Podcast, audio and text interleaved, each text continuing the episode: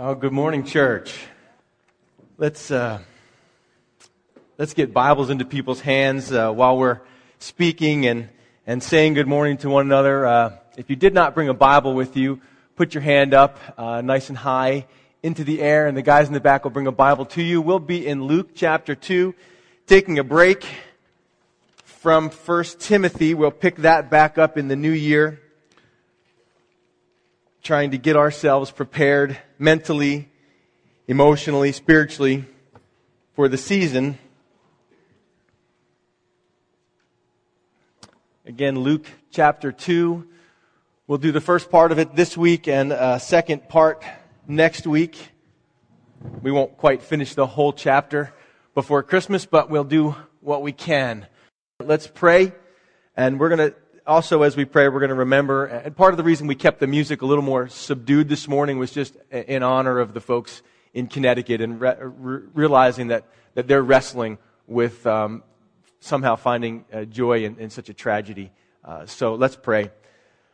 Father, uh, we all have, uh, have just been affected deeply by the direction we see our world going the fears that our kids face and the fears that their kids are going to face should you tarry uh, are, are unimaginable to previous generations, Lord. We see that the, the world has taken a direction uh, that no one seems to know how to fix. That the experts don't understand completely. Father, I, I, we just pray for the folks there in Connecticut, that community, uh, much like our community for their broken hearts to be mended in time, uh, for you to bring your angels, your servants, to minister comfort in their time of need. That hearts, that open hearts would be um, ready for you to enter. And Lord, we do pray that you would bring beauty from the ashes. Father, we pray for our service time this morning, for our time of studying your word, that that you would show us the Christmas story in a way we've never seen it before. Remind us of things that we've just forgotten. We pray this all in the name of, of that child who became a man who hung on a cross for me. We pray in his name. And all God's people said, Amen. Amen. All right, are you ready for the Christmas story? Luke chapter 2 before we actually get into to chapter 2, just look at chapter 1 briefly. The first few verses of chapter 1 tell us who this person that wrote this letter, or this book, excuse me, this, uh, this narrative uh, is. His name is Luke. He was a doctor. We know that from some other places in Scripture. Some of you were here with us as we went through this entire uh, book together through the Gospel of Luke. Uh, but for those of you that weren't, just letting you know who Luke was. He was a doctor who put together this account for uh, this from beginning to uh, to Jesus' resurrection for a very specific reason. Look at chapter one, verse one. He says, "Inasmuch as many have taken in hand to set in order a narrative, uh, a story, an account." Of those things which have been fulfilled among us, just as those who from the beginning were eyewitnesses and ministers of the word delivered them to us. So he says, Hey, I, I gathered eyewitness accounts that were given to me, and now I'm compiling those things in a, in a chronological sort of account of the life, the, the birth, life, and death and resurrection of Jesus. He said at verse 3, It seemed good to me also, having had perfect understanding of all things from the very first, to write to you. Now we'll see who you is in a second an orderly account, most excellent Theophilus. Theophilus. Who's Theophilus? We don't know who Theophilus is, but evidently Theophilus was the one that Luke was specifically doing this for. Maybe he had, uh, you know, somehow supported Luke in the writing of this, or, or somehow he was looking to know more about the life of Jesus. And so Luke sets, uh, sets about to write this for this man named Theophilus, whose name, by the way, means lover of God. Lover of God. And for those of us that love God, that are lovers of God, what this, what this whole gospel does for us, look at verse 4, that you may know the certainty of those things in which you were instructed. See, Theophilus had had some instruction, but he also had had maybe some doubts, just like many of you. You know, you've heard these things before, but yeah, I'm really not sure. And so here, Luke puts this together and says to Theophilus, I'm putting this, I'm doing this for you so that you can be certain of what you've learned. And I pray this Christmas that you would be certain of what you've learned. The miracles of these things, the, the uh, amazing nature of what God did when He stepped out of eternity and into time and broke into human history at just the right time, God says. So, with that, we go to Luke chapter 2. We pick up reading in verse 1. And it came to pass in those days that a decree went out from Caesar Augustus that all the world should be registered. That was all the Roman world, all the, the empire that Caesar Augustus was uh, overseeing, was in charge of. He was the head dog. This census, verse 2, first took place while Quirinius was governing Syria. So all went to be registered, everyone to his own city. So the Caesar commands this census to be taken for the purposes likely of taxation. And to, to do that, what was required is that you would have to go to your hometown, to where you were born or where your family was from, so to speak. And everybody, so it was going to be a Christmas where, just like our Christmases, everybody's traveling. You'd had a lot of people on the road traveling back to where they were from, where their, their family was from, to, to accommodate what this Caesar had ordered. So guess who was going to be on the road with everybody else? Joseph and Mary. Look at verse 4. Joseph also went up from Galilee out of the city of Nazareth into Judea to the city of David, which is called Bethlehem, or the house of bread, because he was of the house and lineage of David, to be registered with Mary, his betrothed wife, who was with child. So, uh, understand the picture. Uh, this decree is given, this order from the government that everybody's got to travel. Uh, what a hassle. What a hassle, especially for Joseph. He's no exception. He had to travel to 80 miles. Now, for us, like 80 miles, that's here to Richmond, you know? It's an hour, uh, no problem, not a big deal. Hop in the car. Not for them. 80 miles, uh, we don't know how long it took him. Three days at, at minimum, riding on a donkey with, with his pregnant wife.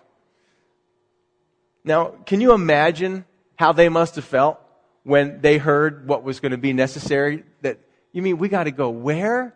We got, uh, couldn't you have been born closer, Joseph? I mean, come on. You, you had to be from Bethlehem. You had to be, because that's where his, he was from the, the family of King David. And that's their home place. That's where he was going to have to go back to travel this 80 miles. Now, what's interesting to me is that, that God has this ability to move people around. And some, you know, sometimes he, he uses different methods, and we really get in trouble when we think God always is going to work the same way every time. Because he just uses different things. He, he uses a big fish to deal with Jonah, doesn't he? Spits him out on, Jonah tries to run. God says, okay, fish, swallow him, spit him up on the shore, get him back where he's supposed to go. Because we're all worried about missing God's will, right? We're all so worried like we got this little God who somehow is, well, I can, you know, frustrate his plans. No, you can't. Somehow you'll look back and you go, wow, I can't believe God got me here. There is no way Joseph would have gone to Bethlehem with a wife who was nine months pregnant. There's no way. Now, because sometimes God used a fish, some, God used persecution to disperse the church in, in the book of Acts. Uh, but even with Joseph, God spoke to him in a dream. With Mary, God spoke through angels. So God certainly could have said to Joseph in a dream, Joseph, go to Bethlehem because in Micah, the book of Micah, the Old Testament uh, minor prophet Micah, chapter 5 verse 2, I'll read it to you. This is what God said. He said, but you, Bethlehem, Now take note of that. But you, Bethlehem. He didn't say, but you, Nazareth. He didn't say, but you, Jerusalem. He said, but you, Bethlehem, though you are little among the thousands of Judah, yet out of you shall come forth to me the one to be ruler in Israel. So God said that way back in the book of Micah, Old Testament prophet. And now it's time, so God's got to bring it to pass. Right? Because God's word will always come true. So God's got to get Joseph and Mary from Nazareth to Bethlehem, 80 miles. So he could have used angels in a dream. Joseph, get your wife, go to Bethlehem. And Joseph would have, I must have, must have been pizza I had last night or something. I, that couldn't have been right. There's no way. And, and some of us are like that. There's, you know, some of us are stubborn, aren't we? And we really despise it when someone else enforces their will upon our lives. Who are you to tell me what to do? I mean, can you imagine how you would have felt if it was you that had to, to be moved by a government edict from one place to another? Would you have complained a bit? Oh, you bet you would have. I would have. Oh, I can't believe we got to take this trip. I'm throwing luggage into the car. Wife pregnant. She's not feeling good. Got to go 80 miles and gas prices these days. The price of hay these days, you know, can you believe that? Um, my donkey's lame and. Uh. But God chose to use an obligation, a government obligation to move them from one place to another. And I wonder how many of you look at life that way. I wonder how many of you, instead of complaining, look for the opportunity. Look for, I wonder what God is doing in this. I wonder why. I know when, I remember when Warren uh, McIver and his family moved to Arizona and how they labored and struggled with that decision and, and how God used that in, in their lives and then brought them back.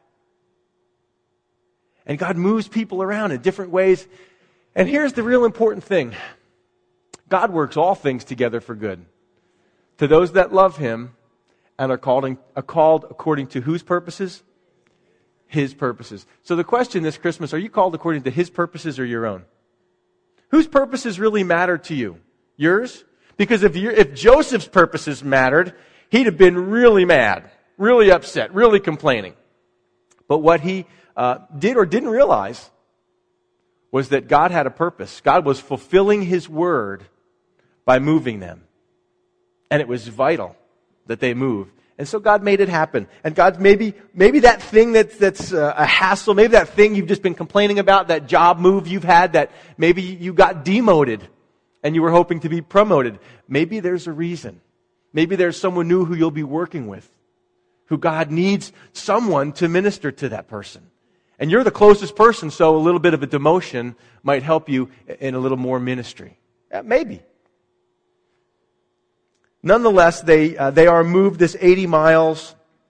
Uh, his wife, they're, they're betrothed, they're engaged, which is a little more than our engagement. Uh, their betrothal was uh, treated, if you, if you broke up from a betrothal, it was like being divorced. And if you um, cheated on your, your engaged partner, that was like adultery. So it was considered, for all intents and purposes, marriage, but it hadn't been consummated yet which makes it all the more interesting because Mary's pregnant. That's going to be hard to explain when they get home to Joseph's home place. So they travel. Mary is with child, and the King James, I said, is great with child. She's swollen. She's, as we would say, about to pop. Well, maybe I would say that, but you wouldn't. I don't know. Uh, verse 6. Let's move on before I get myself in trouble. So it was that while they were there, the days were completed for her to be delivered.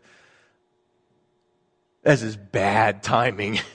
I mean, at home, they got, they've been nesting, they got the nursery all ready. This is their first child. This is, you know, they know this is the child from God. And they got everything ready. They got pictures and, you know, on the wall and they got the thing colored and they know they're going to have a son. And, but now they're, they're traveling they're on the road, and now she goes, Joseph, I think it's time. Oh no, this is bad timing. You see, it says while they were there, we don't know how long they were there before this happened, but while they were there, she went into labor. Man, I'm sure Joseph is sweating this out. Uh, I can't imagine having my pregnant wife somewhere in, in an unfamiliar place and with unfamiliar people, uh, crowds, and uh, just a lot of insecurity, a lot of uh, unsure opportunities. And man, verse 7 says, And she brought forth her firstborn son and wrapped him in swaddling clothes and laid him in a manger because there was no room for them in the inn. So a couple things. You guys know the Christmas story because we've seen it on Christmas cards and we've watched it on TV and whatever else. And, and maybe you have some misunderstandings uh, about the Christmas story. Uh, when we talk about an inn, just circle that word inn for just a second. Let's, let's look at that. The inn wasn't like, you know, Motel 6 or Hotel 8 or whatever it is, the, the micro hotel. This was a guest room. They didn't have hotels like that uh, like we would imagine. So it was a guest room. So they go back to, to Bethlehem. Um, it's quite possible that they were with family, that Joseph had family there, and they would have, many people would have a guest room because hospitality was really important to them. Because if you were traveling, uh, it was really an honor to bring a guest into your house and care for them. And you would care for them, and, and their safety was very important to you. And so you would have a guest room ready for someone who was traveling that you could welcome in uh, to your house. And so they had, no doubt, at Joseph's home place, a guest room that was there, but it was probably full, as were everybody's guest rooms at that point. There, were, there was no room there for them. Now, it's possible that they had been for a few days staying in the, uh, in the house, the normal part of the house with everybody else. But when it came time for her to give birth, see, there's no indication that there was just no room for them at all. It's possible. I mean, imagine going into labor, getting ready to give birth with like Uncle Bob and Aunt Ethel all hanging around there in the living room. They didn't have huge houses. Couldn't get away. So to get some privacy, Joseph and Mary make a decision to move into the garage. That's literally the inn, the guest room would have been the place where people would have stayed. The, the manger where they went would have been in a lower level where when you were traveling, you had your donkey. So we travel, we have our vehicles, we park them in the garage. The manger would have been in the stable where they had the, the animals that, you know, you come in on your donkey, you, you throw the hay down there and he's got the manger the, the trough, the feed trough, and, and that's where he eats and then you go up into the main part of the house. So most of the houses had a lower level. We would call them, you know, a garage. And so they go down into the garage so they can have some privacy and, uh, and, and so that this Son of God can be delivered. She brought forth her firstborn son, wrapped him in swaddling clothes. She, she, had, she hadn't been a mother before. She was a virgin, and, and she witnesses this miracle.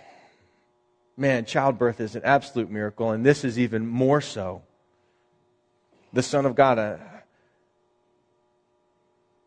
coming into the world to dwell, to, to pitch his tent with mankind.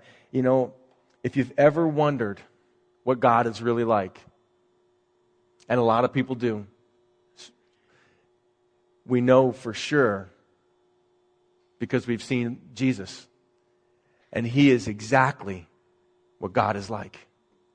There's a lot of misunderstandings about God when I talk to people, the biggest thing I try to do is I want you to know the God you're rejecting. If you're going to reject God, that's up to you. I don't suggest it. I don't think it's wise. But if you're going to reject God, at least reject the right God. Because I think once you know Him, I think you won't reject Him. I think people reject a, a God that they've seen in church or a God that's, that's condemning, a, a God that's merciless. And I would reject that God too. But when you see Jesus, when you see the children feeling welcome to come to him, when you see him touch lepers, when you see a woman with an issue of blood uh, come and just want to touch the edge of his garment and, and his gentleness with a woman caught in adultery and all of these things, well, that's what God is really like. Philip, if you've seen me, you've seen the Father. He is everything God is in the flesh. Everything. Exactly. Precisely. So while they were there, the days were completed for. Luke, a doctor, leaves a lot out. I'm glad he did. That's none of our business. She brought forth her firstborn son, wrapped him in swaddling clothes, laid him in a manger, a, a stone feed trough. We saw those when we were in Israel. Why? Because there was no room for them in the inn or the guest room.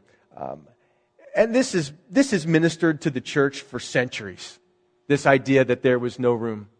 No room for Jesus to be born there. No room. And, and this is what we struggle with, isn't it? I mean, despite the fact we read this every year, isn't that what we struggle with? Just making room for the things that really matter? Because we do. We make room for things that matter, don't we? In our schedules. We, we make room for the things that are important. And somehow, for some reason, when time is tight or when money is tight, the first thing to go is, is spiritual things. Man, th- things are so busy, we can't go to church. We don't have time. I can't fit that in. There's no room for that in my schedule. There's no room for that in the budget. And to this day, we still wrestle, and we have to wrestle through it. And, and in our family, we're constantly making schedule changes, making financial changes so that we can leave room. Because Jesus is a gentleman. He stands at the door. What if Mary had pitched a fit? Said, no, you guys all need to get out of here so I can have my baby. And everybody's outside, you know, cold at night and freezing and while Mary's having her baby there. She could have pitched a fit. And that's what my mom would have done. My mom's tough. You don't cross my mom. She is tough. I, she, they bought. My mom and dad bought a computer and something was wrong with it. My mom was on with the, the uh, customer service with that computer company and just letting them have it. And by the time they were done, they offered my mom a job in customer service. they did. She's tough. And she would have had, she would have made sure that someone got out so that there was room for her to have her baby in the, and I wonder if, if they'd have pitched a fit, if they could have made room there in the house and made other people leave. But that's not how Jesus is, is he? He stands at the door and knocks. And he says, If you will open the door and let me in, then I'll come in. I'm not going to force my way in. I'm not going to pry my way in. I'm not going to manipulate my way in. I am who I am, and I'm knocking on your heart. And if you want to let me in, I, I want to be in. I want to come in. But you have to open the door. And they open the door through repentance. That's the way you open that door and you let him in. You say, Lord, I want you to come into my life. I want to live my life for you now. And you may have to make some room. You may, other things may have to go, right? Some things that you do, some things that you buy, some ways that you spend, some time that you have, those things may have to go. It's worth it. It's worth it in your family to raise your kids with family devotionals. You got to fight for that stuff. Everything in this world is against you sitting down and opening up your Bible. You got to fight for it. Family, you got to fight for it, fathers. You got to fight for it, moms. You got to fight to make room in your life for the things that really matter. Because I'll tell you what, you get to that point where they are in, in Connecticut and you really figure out what matters. It, that, that spilled cereal did not matter at the end of that day that stupid argument last night did not matter at the end of that day. That coloring on the walls or whatever, it did not matter at the end of that day. And by the way, on that day, there was room for Jesus in a bathroom in a school. So let the ACLU come and get her fired because she prayed with her students when a gunman was raging through their school. Amen? Amen? Now, verse 8 there were in the same country shepherds living out in the fields, keeping watch over their flock by night. And behold, an angel of the Lord stood before them, and the glory of the Lord shone around them, and they were greatly afraid. And that's often the, that's often the response when people have a face to face encounter with the glory of God. You know, you, you hear a lot of testimonies written and books written. and, Oh, I, I saw an angel and I was just at such peace. If you saw an angel, you'd be on your face on the floor, scared out of your wits because the glory of God is powerful. And so, so there were in the same country, the Bible says shepherds. These were probably the temple shepherds that kept care of the temple flock, the flock of lambs and sheep that were sacrificed in the temple sacrifice. Uh, and they were living out in the fields and, and watching their flocks, and, and shepherds were not well respected. Some of you know that. They were very low on the social totem pole. They were, considered thieves and dirty and they couldn't keep all the rituals. You know who else was in that same country? There were priests in that same country. Do you know how far Jerusalem is from Bethlehem? About six miles. Five, six miles. So there were priests in that country, in that same country. There were religious leaders in that same country. Jerusalem was just down the road, six miles. But to none of them did God choose to have his, his announcement be made.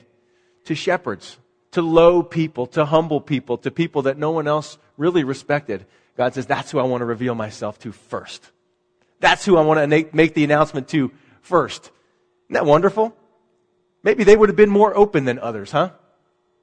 I find that to be true. I find it easier to, to witness to someone who, who knows very little about church and God, that it's easier there than it is to someone who's grown up in church and who has rejected it, or who has kind of formulated their own ideas. And so if, you know, for folks that you consider yourself lowly or humble or rejected or, or marginalized, you know, God says, I, I want you to know. I want you to know what I'm doing. They were living out in the fields, watching over their flock by night, and behold, an angel of the Lord stood before them. Them? Yes, them. And the glory of the Lord shone around them, and they were greatly afraid. And the angel said to them, Do not be afraid. I'm glad you said that. Now all of a sudden I'm not afraid anymore. I'm still afraid. But don't be afraid. You're, you're not in trouble. I'm not, you know, people, if you saw God, you died. You know, no man has seen God and lived. So that, you know, seeing God or seeing, this is scary stuff. And he said, and the angel says, no, no, no, it's, don't be afraid. I bring you good tidings. I bring good news. It's not bad news. It's good news of great joy, which will be to all people. I like that, all people. How many people is all people? All people. It's us, all people. All kinds of people. From all kinds of places, and all kinds of backgrounds, and all kinds of skin colors, and all kinds of economic places and all kinds of social places and all around the world. This is good news of great joy. When's the last time you just had great joy? Had a little bit of joy, some joy. Good news of great joy. Well, what could possibly bring such great joy? Verse 11 says, For there is born to you this day in the city of David a Savior who is Christ the Lord, who is the anointed or the specially chosen king. And who else would you announce to the birth of a lamb other than shepherds? I thought that's so great. You know, who else are you going to tell, hey, a lamb's being born? A real special lamb, the Lamb of God who takes away the sins of the world. That's, I'd want a shepherd to know that, right? Shepherds are used to lambing season. So he tells the shepherds, ah, good news of great joy. For there is born to you this day in the city of David a, a what? A Savior. A Savior. Not a psychologist. Not a lawyer. A deliverer, a rescuer. Just right, those are synonyms for Savior. You would have deliverer or rescuer. And let me tell you, never has it been in, in, in recent history more obvious that we need a Savior. We, we can't figure this. We can't figure the economy out. We can't figure uh, the social stuff out. And, and we'll, uh, you know, I understand that, that everybody on Facebook in here has figured out what to do, why this has happened in Connecticut and all that's going wrong. And, and we're all experts in it, right? We all want to put our opinions out there. We have no idea. I mean, well, we know sin. It's a simple three letter solution. The problem is sin, and the answer is the Savior. The problem's not that, you know, your mom didn't give you enough attention when you were growing up, and that may be true, but kids that don't get a lot of attention can still come out okay. God takes all that baggage, He binds it all up, He tosses it out, He says, let's start over. He says, I'm here, I'm here to rescue you. We have all fallen, and we can't get up. We have all sinned and fallen short of the glory of God. And so, what we need, what I needed, I didn't need someone that just could give me more self help books. I had enough of those. When I had, I had Zen and the Art of Motorcycle Maintenance. I had The Way of the Peaceful Warrior. I had, you know, the, this book on Buddhism and this book on Hinduism. And I was, looking for something. I didn't know what I was looking for, but little did I know that God was looking for me. And says, Steve, I'm here to rescue. And I'll thank God I need rescue. I need, I need someone to rescue me from myself. That's who we need rescuing from. We need rescue from ourselves, from the sin in our own lives. A Savior. Man. Someone to be a, a mediator between me and God. Someone to bridge the gap. And here's going to be the sign, verse 12 says. This will be a sign to you. You'll find a babe wrapped in swaddling clothes lying in a manger. And suddenly, verse 13, there was with the angel a multitude of heavenly hosts praising God and saying, Glory to God in the highest, and on earth, peace, goodwill toward men. So, uh, suddenly, there's this whole multitude, this heavenly host, uh, which is an army. A word, the word host literally means army, uh, praising God, saying glory to God, and that's who always gets the glory. God gets the glory, not glory to Joseph, glory to Mary, glory to God in the highest, in the highest place, and on earth. This is what we want, isn't it, folks? Peace now, some translations say peace toward men of goodwill. There's a little bit of the, the, the wonderful Greek scholars debate this thing. Both of them sound good to me. Take your pick. Goodwill toward men. We need God's goodwill toward men. And that's what he was bringing in Jesus was his goodwill toward us. We talked about this uh, at the soup kitchen on Friday that Jesus came into the world not to condemn the world. He wasn't God's instrument of condemnation. He was God's instrument of salvation, to save. He didn't come to condemn, he came to save. That's God's goodwill toward men. He could have just, look, there was a flood before. He could have said, look, I'm done with you again. It's all over. Uh, we're going to wipe this thing out. It's done.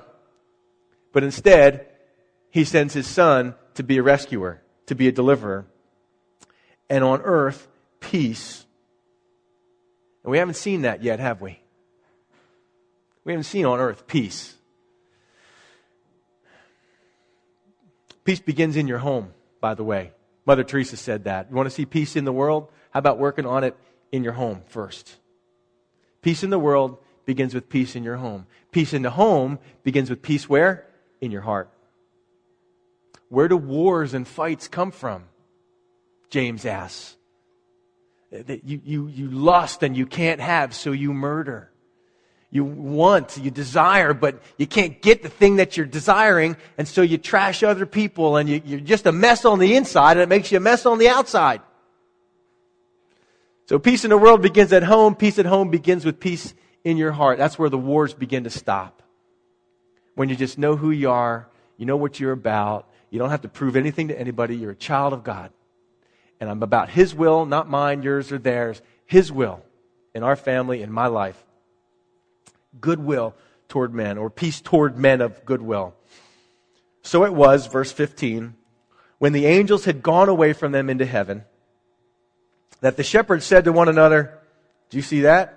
Nope, me neither. Okay, let's go back to sleep. No, that's not what they That's what I would have said. Do you see something? Uh-uh. I'm not telling anybody. They, don't, they already think we're nuts. There's no way. I'm, yeah, angels came and they were all singing, oh, goodwill toward men. No one's going to believe this. The shepherds said to one another, Let us now go to Bethlehem and see this thing that has come to pass, which the Lord has made known to us. They weren't skeptics. They believed the message.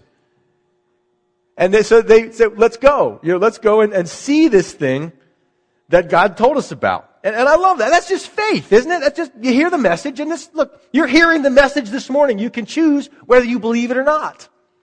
No different than that. You know, they, they, they, could have definitely written that. Well, that was just, it was the Northern Lights. It was a, it was a coincidence. It was, we were dreaming. That's what it was. It was just a, a mutual dream. They could have written that away, written it off, just like you can every time you hear the Word of God. You can write it off, or you can write off that miracle you saw. You can figure out a way around that thing. Well, it was just a, it was a coincidence. It was accident, whatever it was.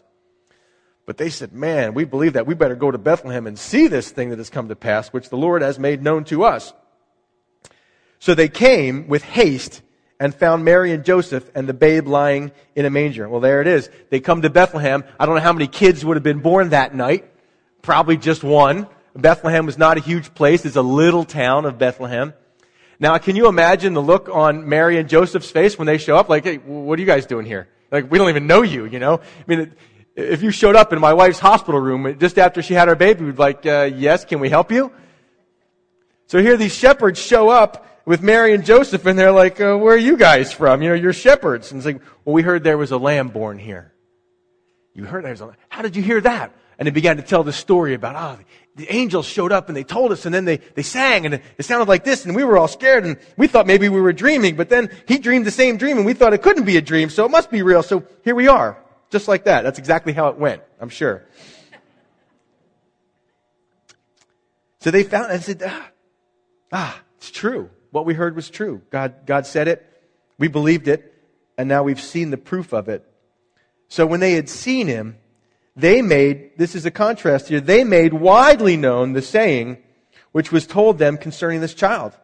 What was the saying that was told? Hey, the Savior's been born. God's chosen one is finally, we've been waiting for this. It's happened. And they tell all kinds of people. And all those who heard it marveled at those things which were told them by the shepherds. But, here's the contrast, but Mary kept all these things and pondered them in her heart. There's two different types of responses. One response was for the shepherds. They went out and they blabbed it all over town. They told everybody. They were evangelists. They couldn't wait to tell everybody what was going on. They were so excited. Much more excited than we typically are. I'm convinced that a person who's truly touched by Jesus in their life uh, cannot keep quiet about it. I was just, just started reading Kisses from Katie. Some of you guys have read that book about that young girl. And, and she was talking about the orphanage where she's got 14 uh, young girls that she's raising as their mother. She's never had a baby herself, but she's, you know, this 20 year old girl and she starts ministering to these young girls. Uh, and, and I think it's in Uganda. Is that where it is, Warren? Uganda? Is that where? I think it, yes, Uganda. And, um, you can tell what a comprehensive reader I am, right? Um, so anyway, she's got these, these uh, young girls. And, and now I've forgotten why I was, oh, I remember why I was telling that story. I just forgot why I was telling the story. So, so she begins to gather these girls like off the street. These are, you know, girls that were abandoned, they're, they're orphans. And, and when they would bring in a new girl, the ones that had already been rescued would help out caring for the new ones that were brought in. I thought, what a picture of the church those of us that have been rescued, that get a chance to turn around. Here's Jesus gathering in more, and we get a chance to turn around and help get them cleaned up and help get them loved and get them warmed and get them cared for. Because you know why? Who are we to look down on that person like, well, we got saved, but now we don't want you to get saved. This is our place now.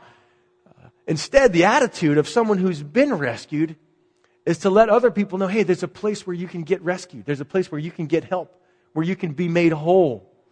And so I'm truly convinced that those, the greatest evangelists are the ones that have truly seen the miracle of God in their own lives.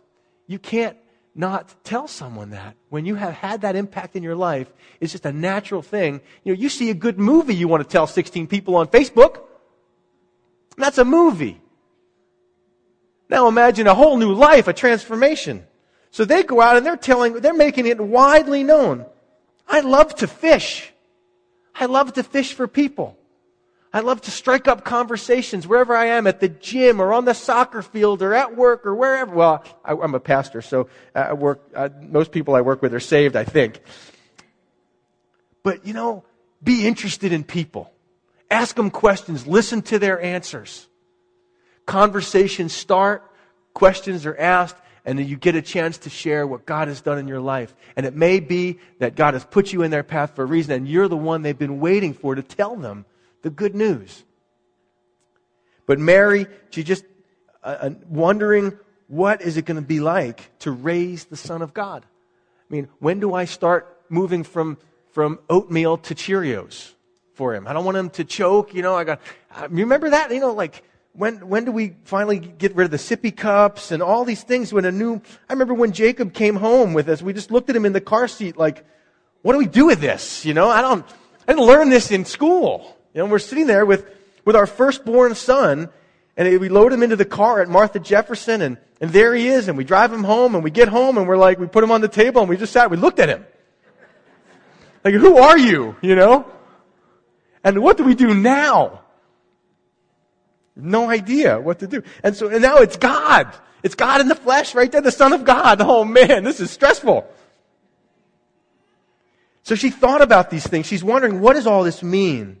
The shepherds returned, verse 20, glorifying and praising God for all the things that they had heard and seen as it was told them. We'll pick up in verse 21 uh, next time we get together. Um, which is interesting. We have also a baby dedication of our own next week as well. So I think that'll be a really uh, a great way to celebrate uh, the the days before Christmas. Um, so as the praise team is going to come up here, uh, we'll close with a final song, as we uh, as we usually do.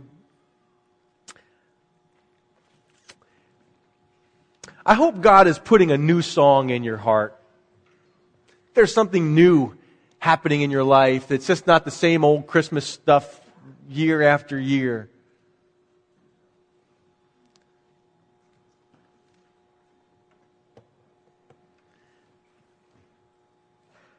Let's pray. Let's pray, and then Phil will close with a song. Father, we, we um, just remember afresh that, that when we were saved, we needed a Savior. And that hasn't changed. The Lord, we didn't just have you get us started and now we can take it from, from there, Lord. We are reminded daily uh, of our sinful tendencies. Reminded that Jesus said if you are angry at someone in your heart, it's like committing murder. If you look at a woman lustfully, it's like adultery.